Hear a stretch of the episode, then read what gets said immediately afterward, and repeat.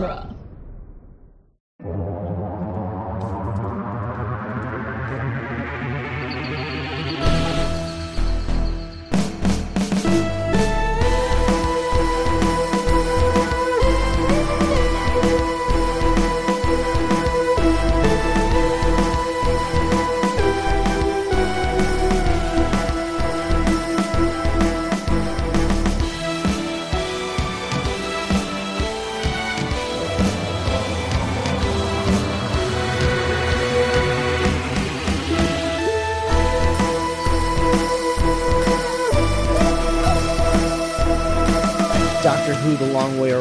Weekly podcast where we review and discuss every episode of Doctor Who, one doctor at a time. I'm Scott Corelli. I'm Cassandra Fredrickson. And I'm Nick Jimenez. And today on the show, we will be discussing Dragonfire, the seventh Doctor's fourth story, and the introduction of Ace. Yay. Yay, Ace. Um, so uh, yeah, so we get the uh, we get the introduction of Ace, which is probably the most important thing about this story. Um, but we also get the return of Glitz. There's a lot of important things in this episode, Scott. Uh, we get the we get the return of uh, save it. We get the return of of Glitz, uh, which um, Nick is a character Nick hasn't met yet and won't meet for a while. Um, That's great. but uh, but but but Glitz is uh, Glitz is an interesting uh, interesting fella. Uh, Yeah. This episode is written by Ian Briggs and directed by Chris Clow or Clough. I'm not sure. Um, but uh, but Ian Briggs is uh, a guy who studied drama at Manchester University. Uh, Andrew Cartmel, the uh, script editor of uh, of this era of Doctor Who, um, brought him in because he was like a young guy, and Andrew Cartmel wanted to bring in these young guys to sort of like shake up Doctor Who. And uh, so far, it had been working, but with Ian Briggs, Ian uh, turned in a a pitch for a Doctor Who episode, and it was like super cliched and derivative. And Andrew Cartmel was like, uh, "Try again. Do do do something else." Um, so they threw that out, and uh, and Delta and the Bannermen went ended up going first in the production.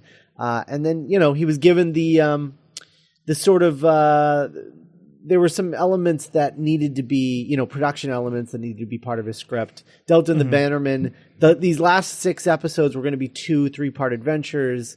And Delta and the Bannermen was going to be all like all shot on location, and then whatever Ian Briggs story was going to be all shot on a studio. So he needed to make sure that he came up with an idea that would uh, fit that. So he ended up coming up with this this idea uh, about a a you know like a frozen planet and a treasure map and all of this stuff. And at first, the villain uh, was actually like a 14 year old financial genius. What? Uh, yeah, Like, And- like like Richie Rich. Yeah, basically, yeah, yeah. In the Uh, in, in the canon where Richie Rich is rich because of his smarts, not his his parents' smarts. right right um so so at first that was going to be the deal uh obviously that uh all changed and and part of it had to do with uh, there was like a general feeling uh, especially after delta and the bannermen that sort of like took the the kooky comedic elements of uh the the the start of sylvester mccoy's era on doctor who and just sort of amped them all up to 11 and so with Delta and the Bannermen, they're like, okay, well, we're going to see how that works. Now let's kind of dial that back a little bit. So they they cut out all the references to the Doctor like screwing up like sayings and and mixing stuff like that up, and they tried to make it a little less wacky. I don't know, I don't know if they necessarily succeeded, uh, but they were sort of like starting to like try and lean away from the wackiness just to see um, you know what what they could get away with, I guess, as far as uh, what what this era of the show was going to be like. Sure. Um, that that definitely comes into play more so next season. Uh, This being the season finale of season twenty four. I yes, think. sir. Um, so this is the season finale, season 24. Season 25 is when we start getting like more of a serious uh, Seventh Doctor, or at least a little more reflective Seventh Doctor, and not so like outwardly comedic. Um, and but yeah, and that all started. That all started here.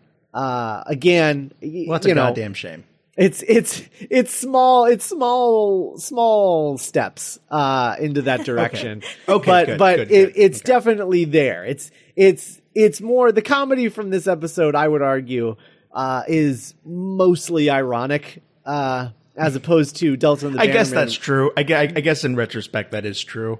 yeah delta and the Um, bannermen was like more like ah this is wacky and fun and this one is like no this is serious we're just not pulling it off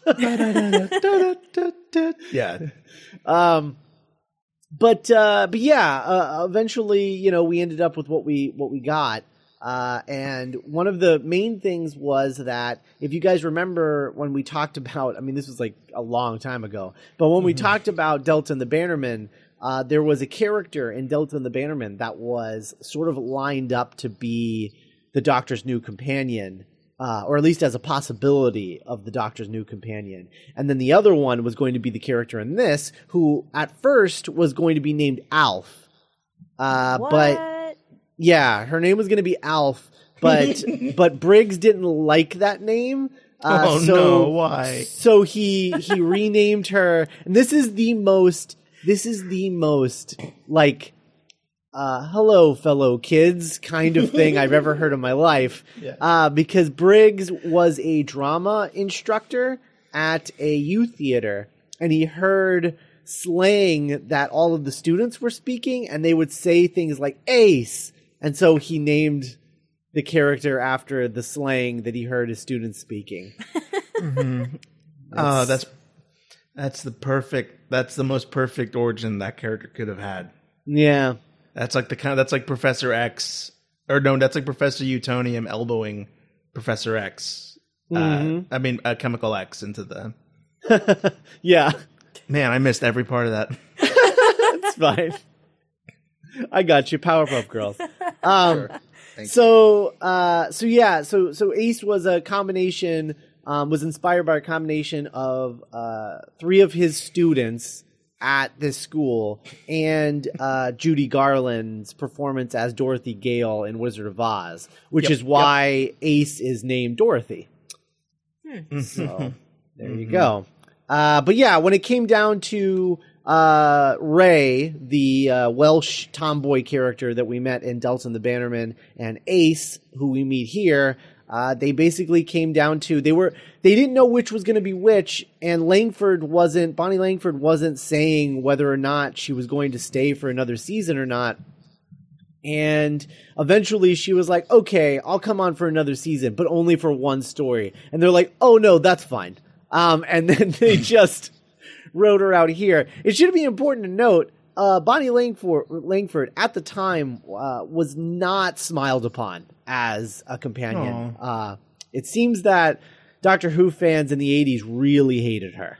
Uh, I can so, kind of, I can kind of see, you know, she's she's not a character that I can imagine a lot of like young boys would like, mm-hmm because like th- she kind of like that kind of stupid way of young boys have of thinking, we're like, oh well, that's she's not a cool kind of girl.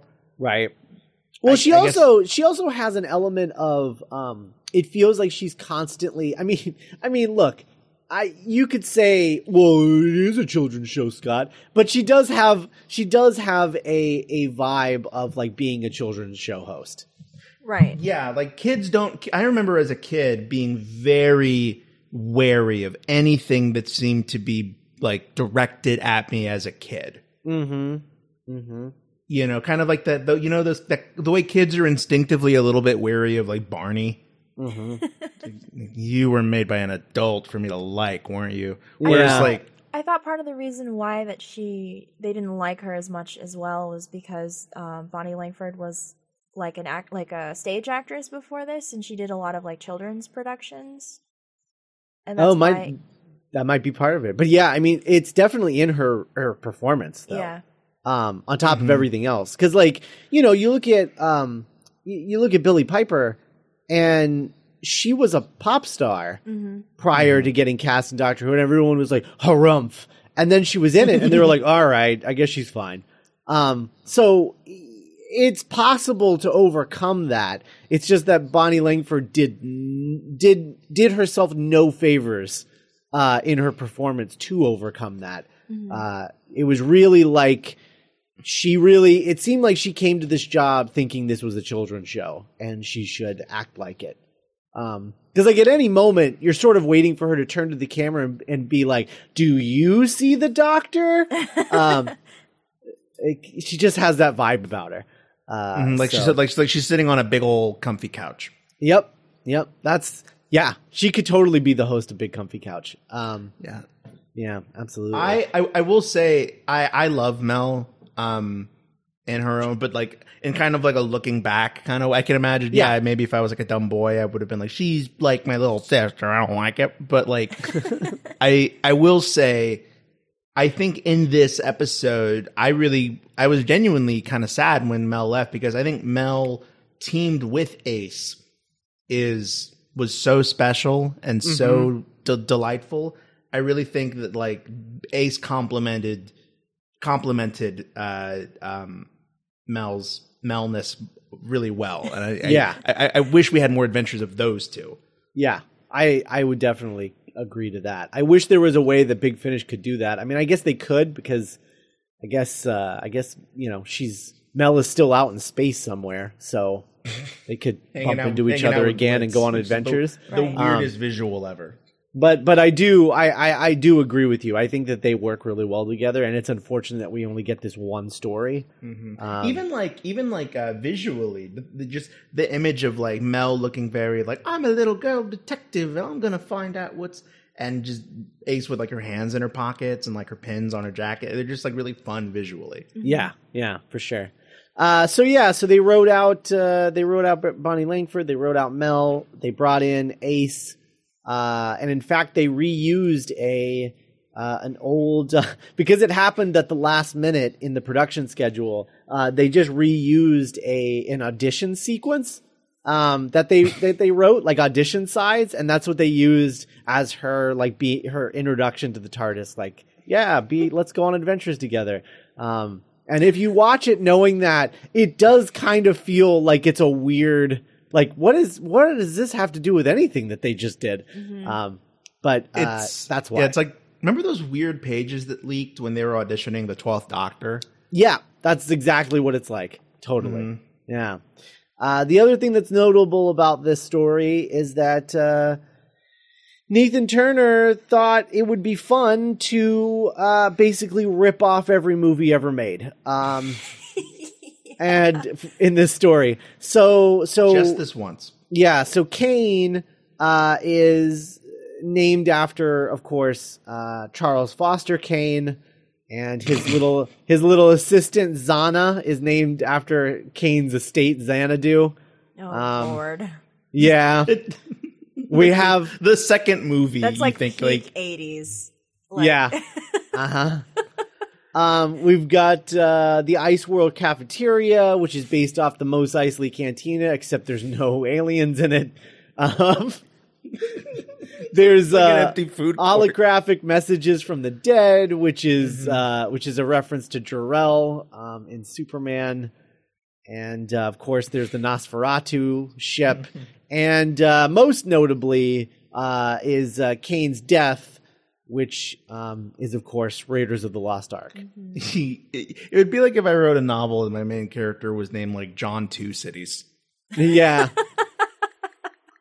yeah, you're not wrong. There's that bit with the um from Alien too, like just straight straight. Oh right, Alien. yeah, of course, of course, the xenomorph, of course, yeah, Yeah, which, and and Doctor Who ripping off Alien is just an irony that is is so delicious. It's practically yeah. like a fragrance. We we actually we we created this first, so whatever.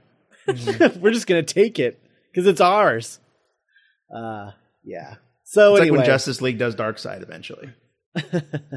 oh, and then uh, I think I think the the real question that we all have uh, there is a bit of history on the uh, the famous cliffhanger cliffhanger of, of part one.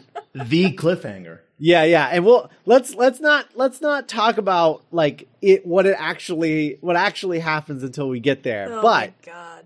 but the behind the scenes explanation is basically it was written in such a way that Chris Clow, the director, had no idea what it was trying to suggest. No one could figure out what it was, and Ian Briggs wasn't around to explain, so they just shot something. but Is- but what it was what it was actually supposed to be was that he was supposed to come to a uh, uh, uh, uh, like basically he's following the path and then he he comes to the end of a a path but the what the but the the map is continuing forward. Mm-hmm. And so he's like i guess i have to go down. And but like that's not made clear like what is exactly happening. And then they're like yeah and then i guess we got to do this. But the idea was that he was supposed to fall but they don't they didn't know how to make him fall and they just couldn't. Yeah. Oh. So You know, we got it- what we got. it's- You know that thing where, and, and I'm I'm speaking from my perspective, so it's like like if you've ever been like in a play or like a, a film set, but really any kind of project where just everyone's standing yeah and just like what, like what, like what do we do? Like what? I don't know. I'm just trying to picture that that moment yeah of like pure like okay, there's no parachute, yeah like, or like we have to make a parachute.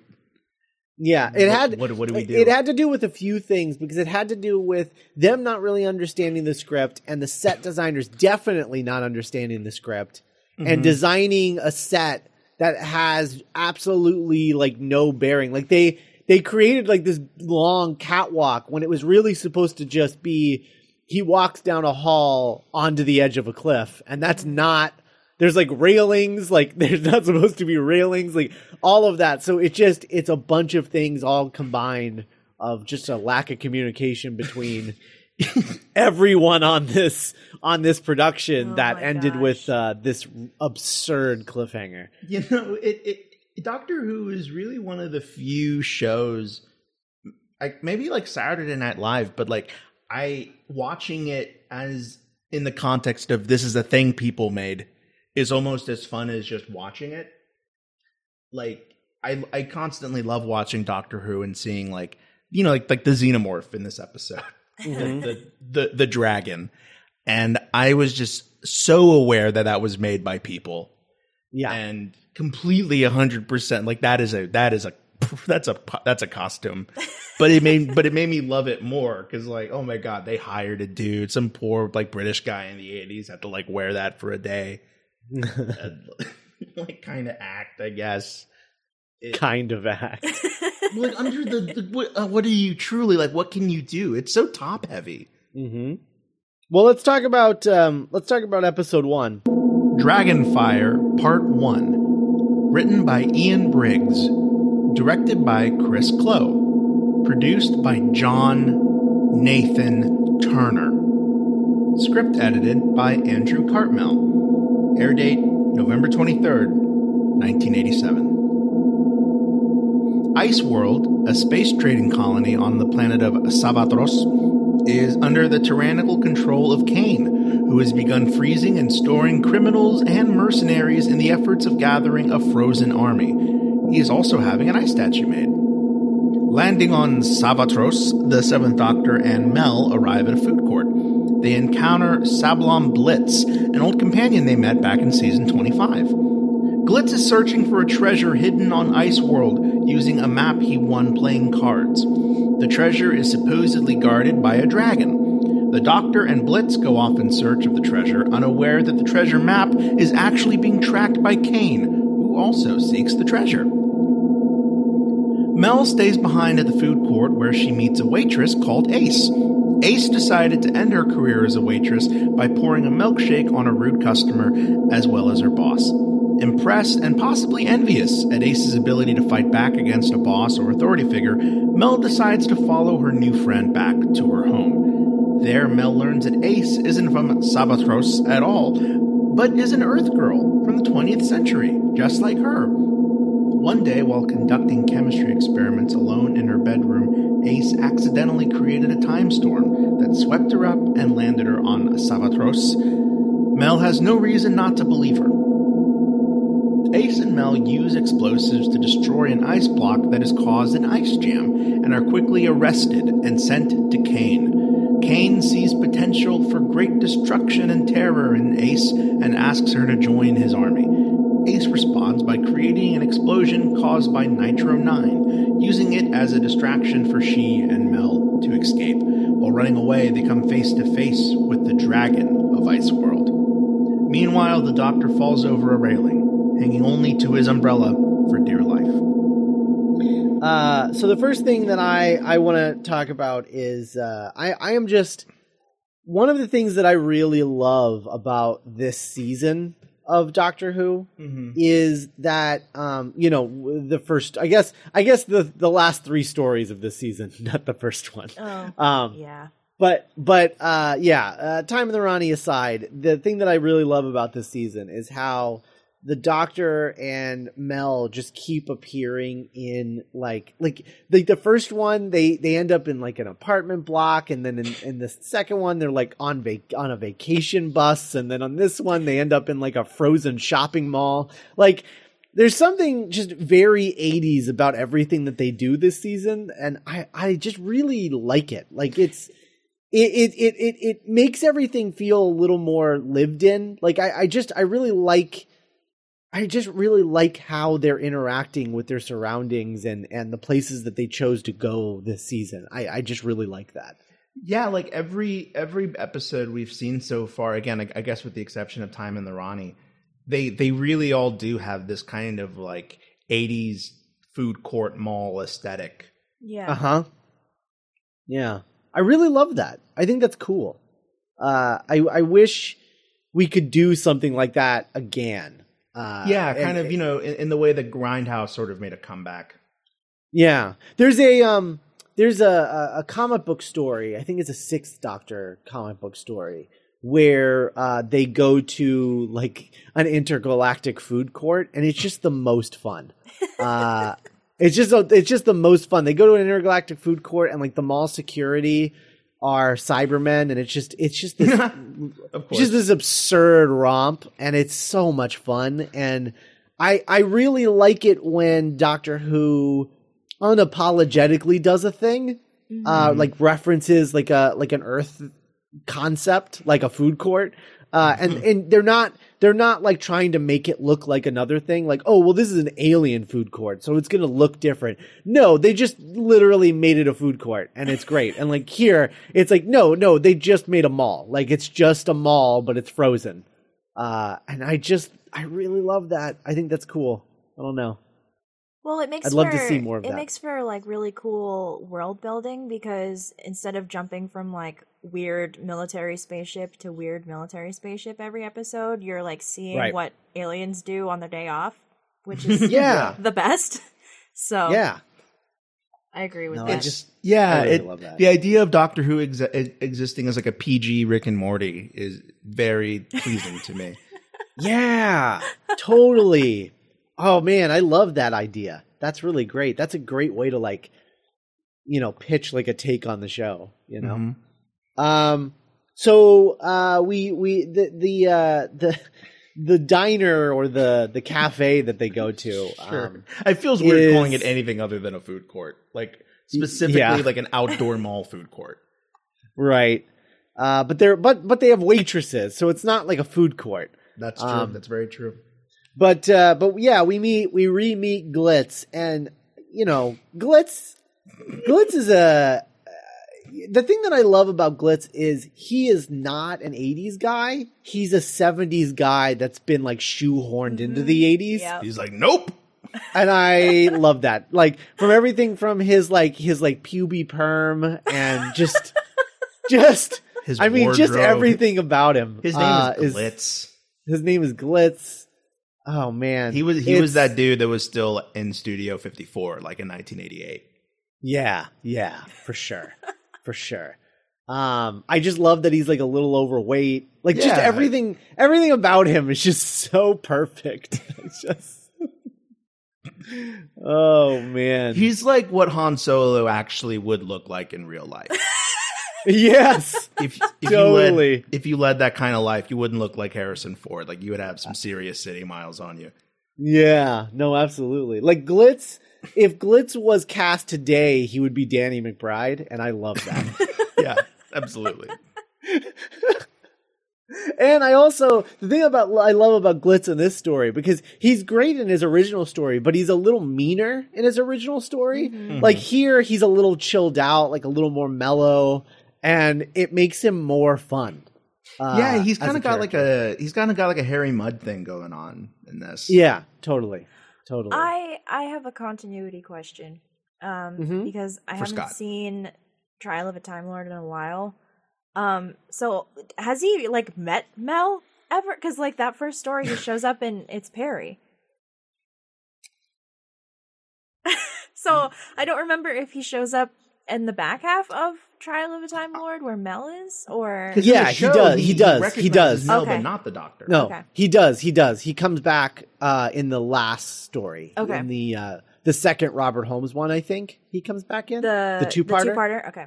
yeah, I'm pretty sure he does. If it's not that one, then it's the then it's just the Mel story, like the the second or the I'm sorry, the third. Yeah, because I don't remember him in the Story because that's the like story. the the like the Agatha Christie like Murder on the Orient Express Right. knockoff. Yeah, I think I think it might actually I think I think it might actually be the Robert Holmes half of the of the finale. Okay. Um, is that is what he's in? Yeah, because I was like, mistaken. uh, because I always remember Mysterious Planet, but I'm like, per- Peri's the one in that, so I don't understand. yeah. Well, yeah. I, I almost thought. I almost for a second until I remembered that he does in fact come back. I, I for a second I thought, I thought this was like a Wrath of Khan situation Where they like, just retconned it. They're like, oh yeah, we we totally hung out that one time. right. Yeah. Yeah. No, you locked me in the bathroom. Remember, and that's why I wasn't in that episode. Okay. uh yeah but anyway um i i do i really like glitz in this story a lot to the point where i think i think it's weird i mean and we'll talk about it in part three but i i think the the conclusion of of his story is strange and i i i would have been i would have been very interested to see him become a companion for a little while Mm. Uh, just because that's sort of I don't know, like that's sort of like ah, just wild card, uh, you know, kind of. Uh, you know, I hate to use the I use I hate to use the term Loki, but that's sort of like Loki wild card idea Yeah, on the like, TARDIS. I find I, I just find really I, I think would be an interesting dynamic. Yeah, you know, now that you, it's funny you say Loki.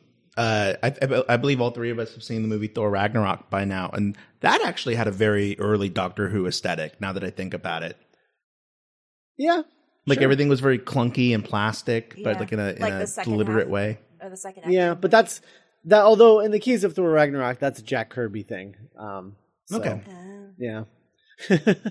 but uh but in any event, um I do love all of these restaurant scenes and I love meeting Ace and I love that being uh, you know being based on Dorothy from the Wizard of Oz. I I- I just find it so fascinating that she's her version of Oz is that she's just like been thrown onto another planet and s- Yeah. she's so chill about it Yeah. that she's just like I just I'll get a job like it's fine yeah, like, whatever when you when you find out her backstory, it it I I okay. Well, I mean, just just you know, cards on the table. Uh, you guys are right. You know me so well. Uh, I I love Ace. yeah Um, when you find out that her origin is that she got swept up in a time storm and is from the 20th like yeah you're like she is acting like like like this like i i I- i thought she was just going to be like someone that lives on that planet like as a Yeah. teenager She's like, you know what she is? She's the original Star Lord. Oh Yeah. yeah.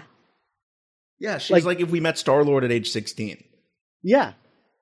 That's that's and, and in a way, mentally we sort of did, but That's, that's, true, yeah. But like, yeah, like you meet her and she's still like, like the way she was talking really was like, oh yeah, she's from outer space. hmm Yeah. No, she's like the original Star Lord. It's kind of cool. She, I mean, okay, well look, a before her- someone, I will say, before someone yells at me, obviously we know that's not technically true because Star Lord was created prior to this in Marvel Comics, but whatever, go screw. I'm talking about the movie. you know the idea okay well her name her name she named she named herself after her catchphrase Which is amazing. deeply amazing and also very star lord like Yeah, very. Yes. Oh man. Well, he he named My himself after. Well, yeah, yeah, he named himself. That's man, that's good. i love her good. she's the new she's like a pex she's like my dream of pex being a companion True. She just keeps getting better too. And the great thing about Ace is that she never goes away. I mean, like she's still the Seventh Doctor's companion in Big Finish. So, like, I'm glad you like her because she's never going to leave. wait what is she Um, doing when he's when he's gunned down Well, she's she's gone at that point, but we haven't gotten to that point in Big Finish. oh oh it's kind of oh, it's one of those okay i get it Yeah, yeah, yeah, yeah. So like Big Finish, the Seventh Doctor stories that are still coming out are still with Ace.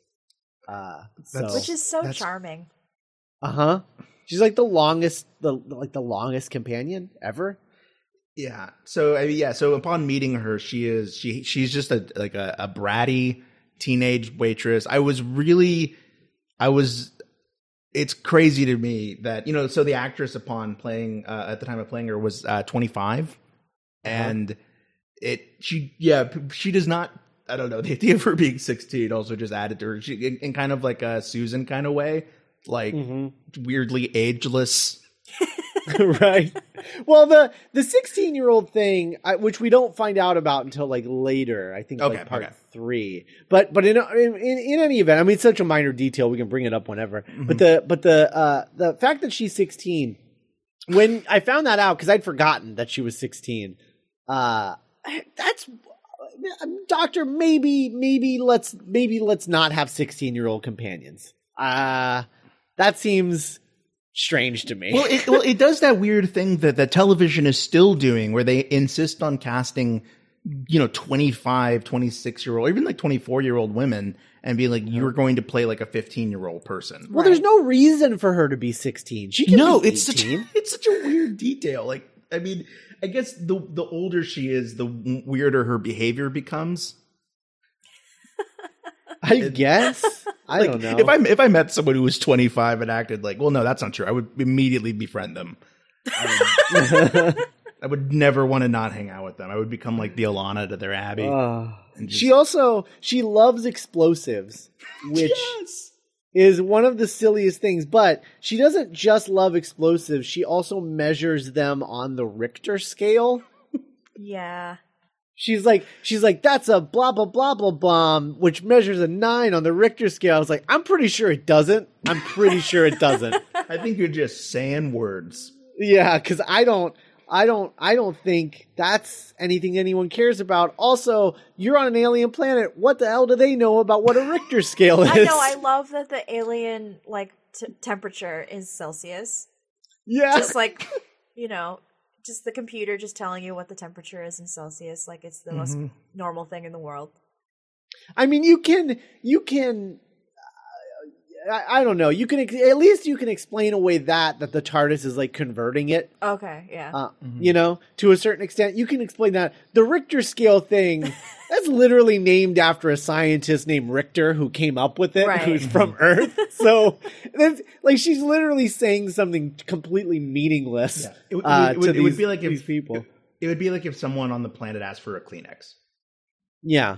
It, well, no, well, no. It, it- I mean, it would be, but it would also be like if somebody. would- It, it would also be like if someone was like, uh, you know, like two aliens were just like, "Are we passing the Bechdel test right now?" And you're like, "Uh, I don't." Uh, I mean, I mean, you know, uh, good on you for pointing that out, but also, uh, how a do you woke- know what that is? It's a woke Um, alien.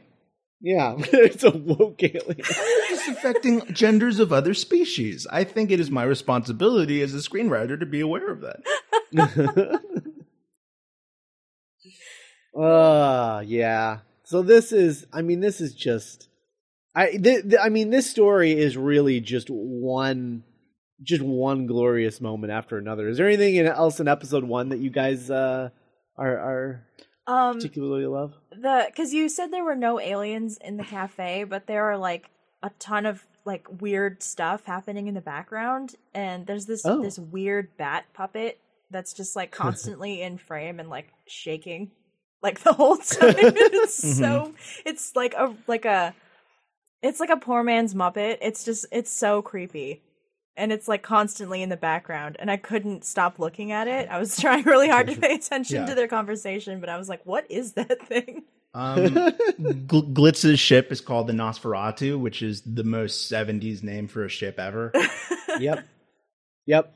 No, I mean that and that's that's that's it though, right? It's like when you like Glitz is is such like, you know, he just you you know that he just like jams out to Zeppelin and just Glitz Glitz legit could be Glitz could be in the Guardians of the Galaxy movies and fit right in.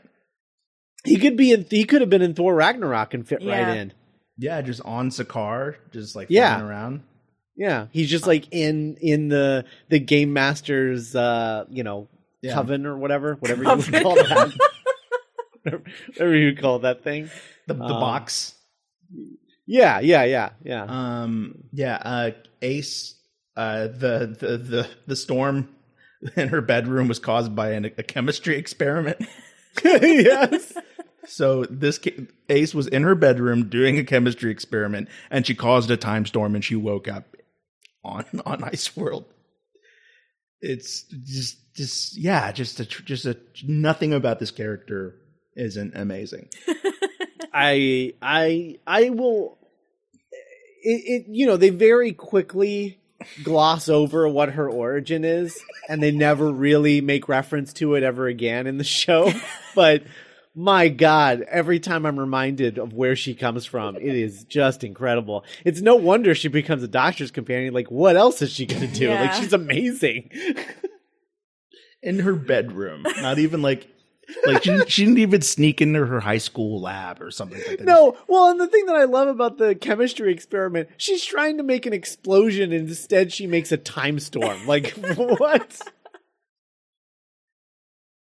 How does that even happen? Uh, Ah. she loves bombs. I love Ace. I love Ace She's the so best. much. Dragonfire, Part 2. Written by Ian Briggs. Directed by Chris Clow. Produced by John Nathan Turner. Script edited by Andrew Cartmel. Air date November 30th, 1987. The dragon fires laser beams at Mel and Ace, which leads them to believe that this dragon might not be a dragon. Glitz wishes to return to his ship, the Nosferatu, and gives the treasure map to the doctor. Back on Ice World, Kane's staff members are beginning to show signs of discontent. Two officers, Belazs and Kracauer, plot to overthrow Kane, who then kills both of them. Also, his statue is finished. Down in the ice caves, the Doctor and Glitz meet Ace and Mel, still being terrorized by the laser dragon. Kane's frozen soldiers are sent to destroy the Doctor and his companions, but even they are destroyed by the dragon's lasers. The dragon takes the Doctor and the others down to some sort of control room. There, a pre recorded hologram message explains that Kane was once a dangerous criminal was exiled to Ice World, which is actually a huge spacecraft, and the treasure everyone's been looking for is a crystal inside the dragon's head. Kane needs that crystal to activate the Ice World's engines and escape the entire planet. And Kane hears all of this, so now he's just gonna do that.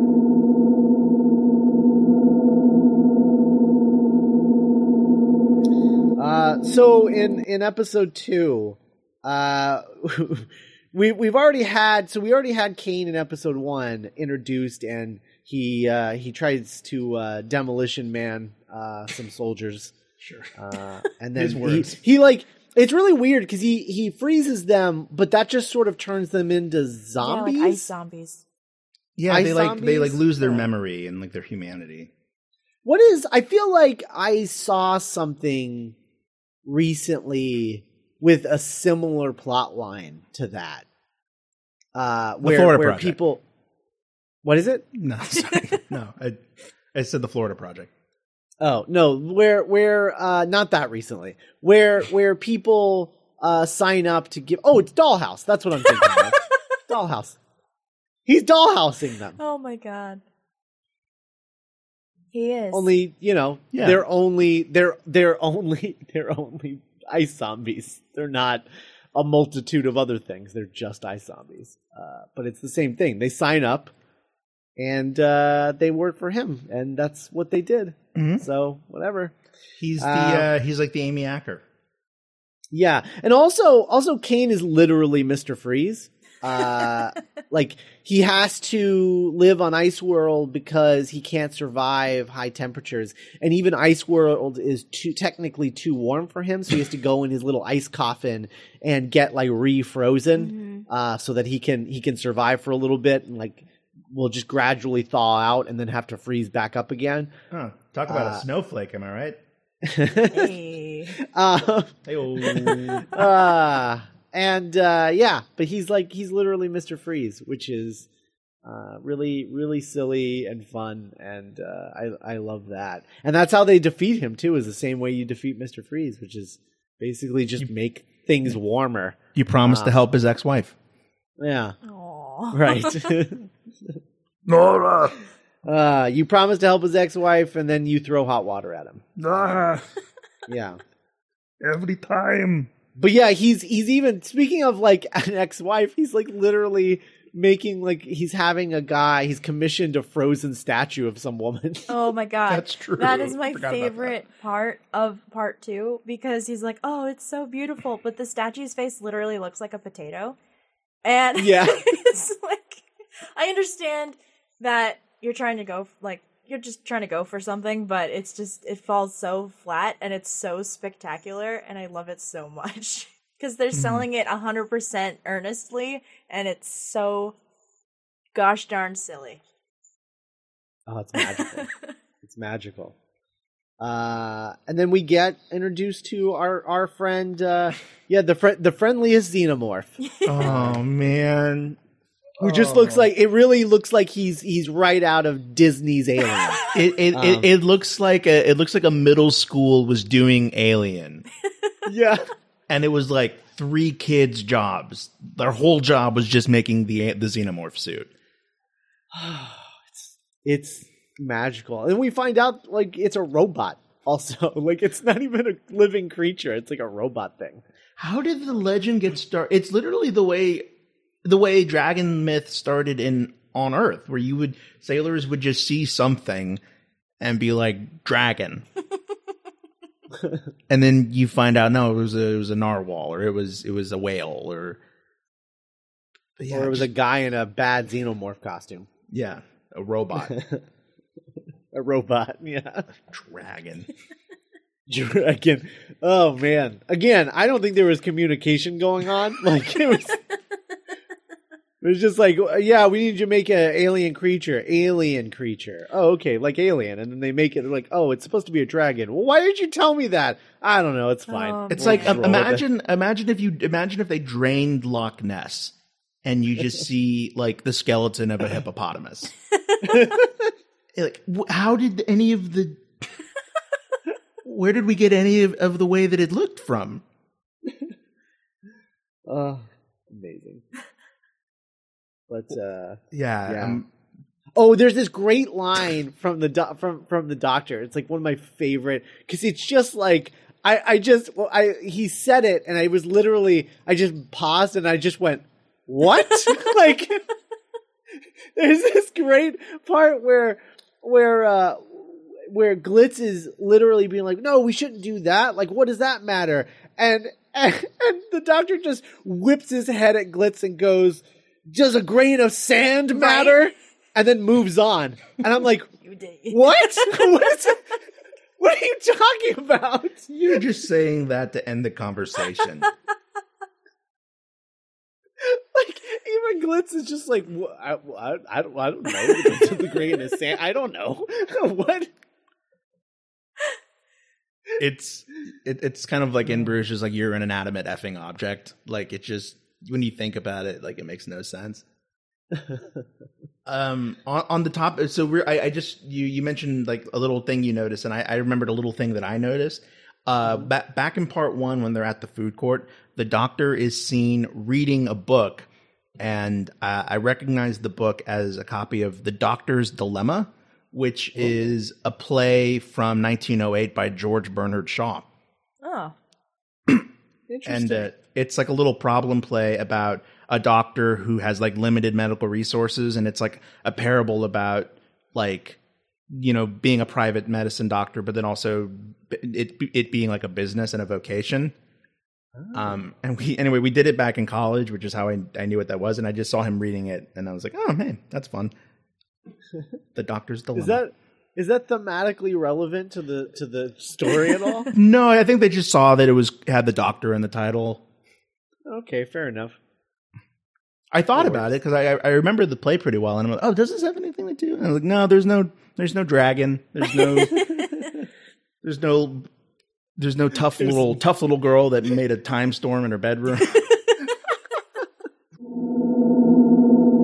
Dragonfire Part Three, written by Ian Briggs, directed by Chris Clow, produced by John Nathan Turner.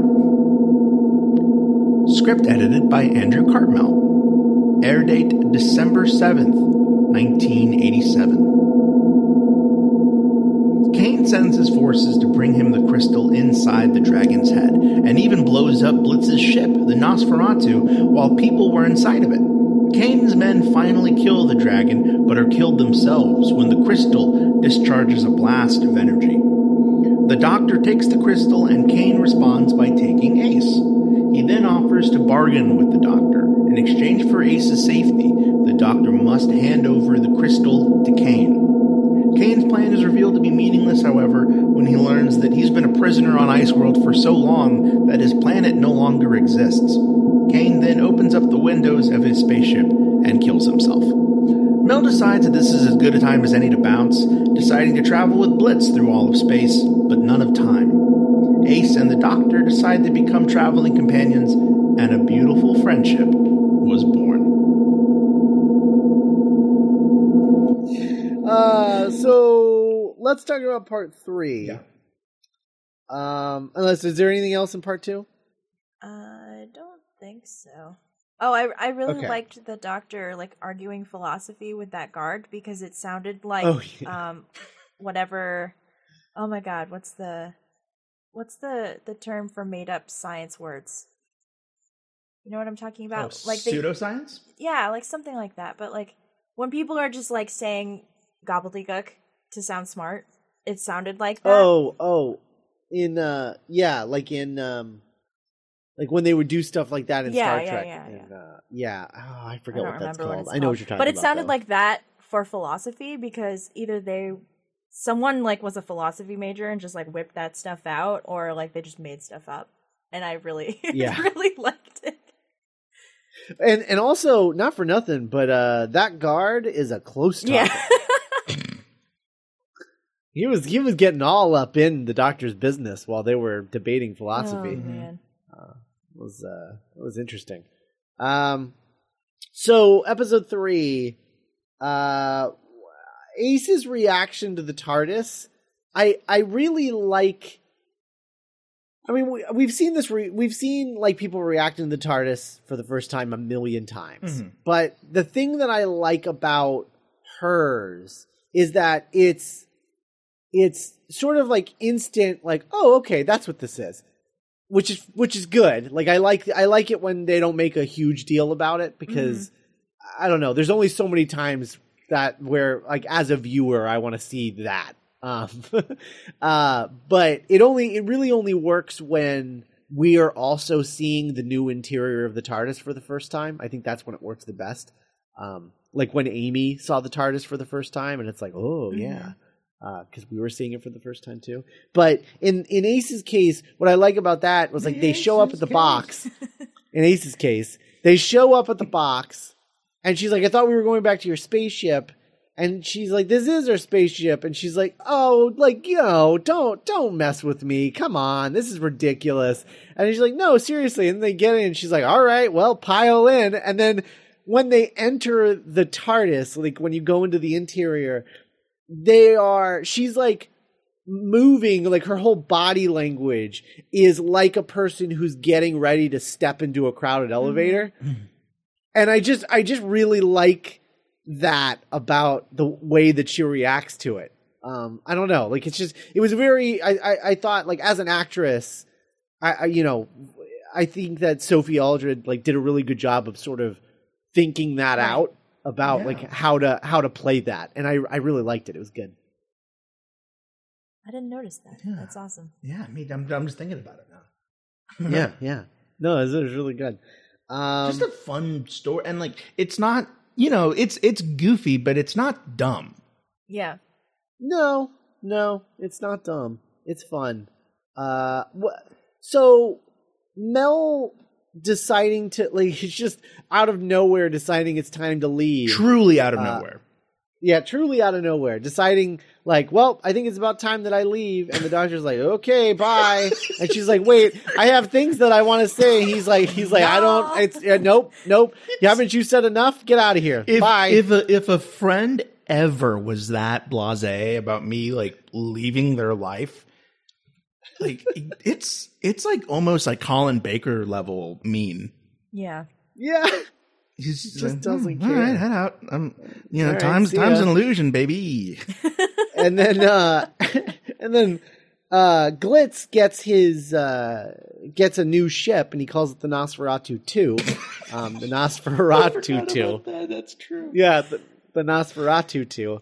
Uh, The, the the worst name, the one name that No. you couldn't have picked. oh yeah, no, it's horrible. Um, but it's it's great in that sort of like lame ironic way. Yeah, he probably did. Uh, he probably just spray painted a two onto his ship. Yeah. I really, you know, I really just want to see a remake of Guardians of the Galaxy, or a pre-make, I guess, with like Glitz as Yondu and Ace as Star Lord. Yeah, no, like I I don't want this crew to break up. You have like the fun, nerdy kind of like idealistic doctor. You have like the go get 'em, me too, Girl Scout. You have like little Miss friggin' Oppenheimer able to create time storms in her bedroom. Mm-hmm. And then you have like chilled out 70s cocaine space pirate. Yep. Yep. And then, okay, so the weirdest thing though about them uh you know Mel being like okay well I'm leaving because I'm gonna actually I'm gonna I'm gonna you know be Glitz's assistant now on the Nosferatu 2 I I don't I don't I don't under, I don't understand why she wants to work with Glitz. That seems weird. But I guess like she's like oh I'm gonna keep you I'm gonna keep you on point. And he's like oh no. Like that doesn't even Uh, sound and- fun. Like, yeah, well, but okay, so I don't know how in continuity this is, Okay. but I I there are uh doc there is Doctor Who stuff out there in the world Mhm. that's not fan fiction. That is that is officially sanctioned lic- licensed Doctor Who stuff. Uh in which Mel and Glitz are like a married No. space pirate couple. Ooh, no, don't like that at all. No, yeah, No, that's no, weird, no. right? That that's is super weird. weird.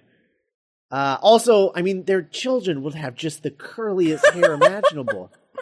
It just Oh, They cancel each other out, and then all their kids would have oh, they straight just hair. they have completely straight hair. That's how genetics works, right? yeah, totally. Yeah. What in the world?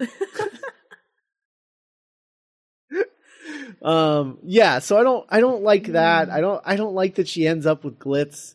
Um just just at all. Like you know, romanticism aside, I don't like that she ends up with Glitz like in her Yeah. life. Uh but yeah, it's weird. And then Ace is like, "Yeah, I'm just going to come with you." And he's like, "Oh, cool." And then whatever. that's it. I don't get attached to people. She's like, "Well, I did just see you say bye to Mel in that really like weird way, but uh I'm going to be your friend now." And then I'm never going to leave so that I never have to have that conversation with you. so I'm just gonna stay with you forever because I saw how you treat the companions who leave. wow, you don't. Okay, well, I'm gonna ride this out.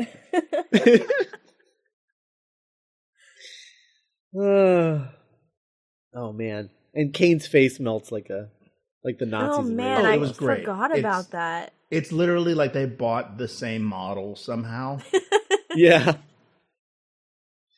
really is. It's it Really it it's somehow able to. It almost d- distracts you from how gory it is for a Doctor Who story Mhm. because it is so fake. But it, if it looked if it didn't look fake, it would be really out of place for the show. Yeah, yeah, yeah. But I don't know. It's it's not as at least it's not as bloody as it is in Raiders of the Yeah. Lost Ark. Yeah, Um, so there's at least that because like the concept of it is that he's like literally melting because he needs cold. mm-hmm. Um, but I don't know. It's it's it's a really uh this story's great. I really I really, love I'm, this. I'm bummed that this we're- is this is three Seventh Doctor stories in a row that we have really loved. Yeah, he's he's it's definitely the uh the strongest era of the classic show for me so far in terms of like hit you know hit ratio. Yeah, yeah.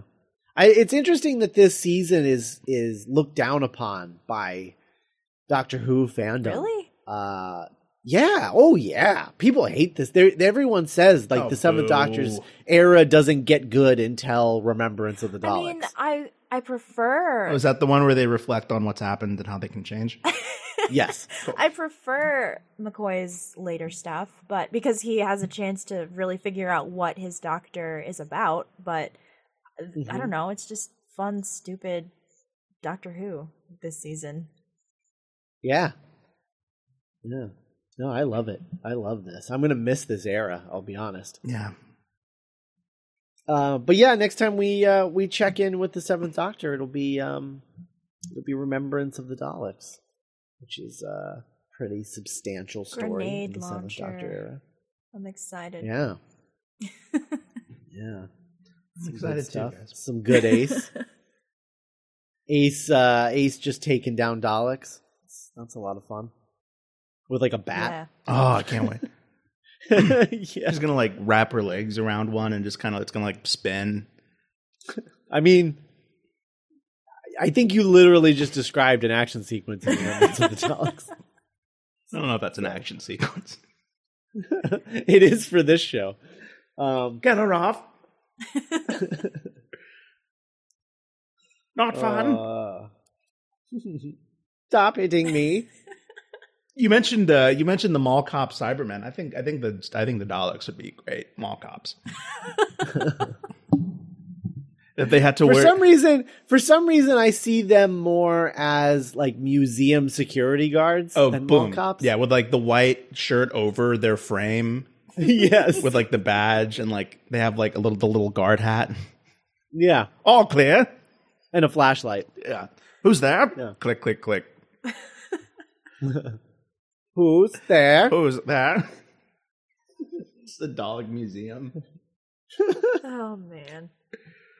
uh, All right. you Well, mean asylum with the daleks well, the list of stuff we're gonna do if we ever get to do stuff for the show just keeps growing. uh-huh. it's true very true um so yeah we're gonna be doing uh we're gonna do eighth doctor. We're gonna be back with the eighth doctor story the stones of venice. Uh that being an audio adventure i'm not sure if we're gonna do the recaps. And so uh i'm gonna you take this time to ask everyone listening what do you think of that? We've done it all season. Um we're not gonna do it with the new who stuff just the classic who stuff. And uh it's a lot of work so we want to know is it worth it? Do you guys really love it? Or would you rather us just go back to the way we did it before where we sort of incorporate our recaps into our conversation? Um, let us know. It's it's easier to record this way but it's way harder to edit. So um it's you know if it's worth it cool. If it's not and you guys are like eh, i can take it or leave it then we just won't do it anymore to the old Uh, way. Back to the old way yeah It worked So, for Doctor let Who. Let us know Yeah. Let us know uh, what you think because we probably won't do it for Stones of Venice. We'll probably recap as we go because it's like an audio show and it feels weird to like audio recap an audio show. I don't know. It just seems weird. It's like, I like yeah, I don't know. It's It's like make it's like it's like making a movie to do a film review. yeah, right. Yeah, right. Totally. Um, just seems weird. So we're not going to do that. Uh, so yeah, let us know, and you can do that uh, by joining the uh, the uh, Facebook group, the Doctor's Companion Facebook group. Um, that'll uh, you can you can go there and and let us know if uh, you know you like this or not. You can also tell us on Twitter at TDC Pod, and you can email the show, contact at the Doctor's Companion.us, all that stuff. So go check out all of that.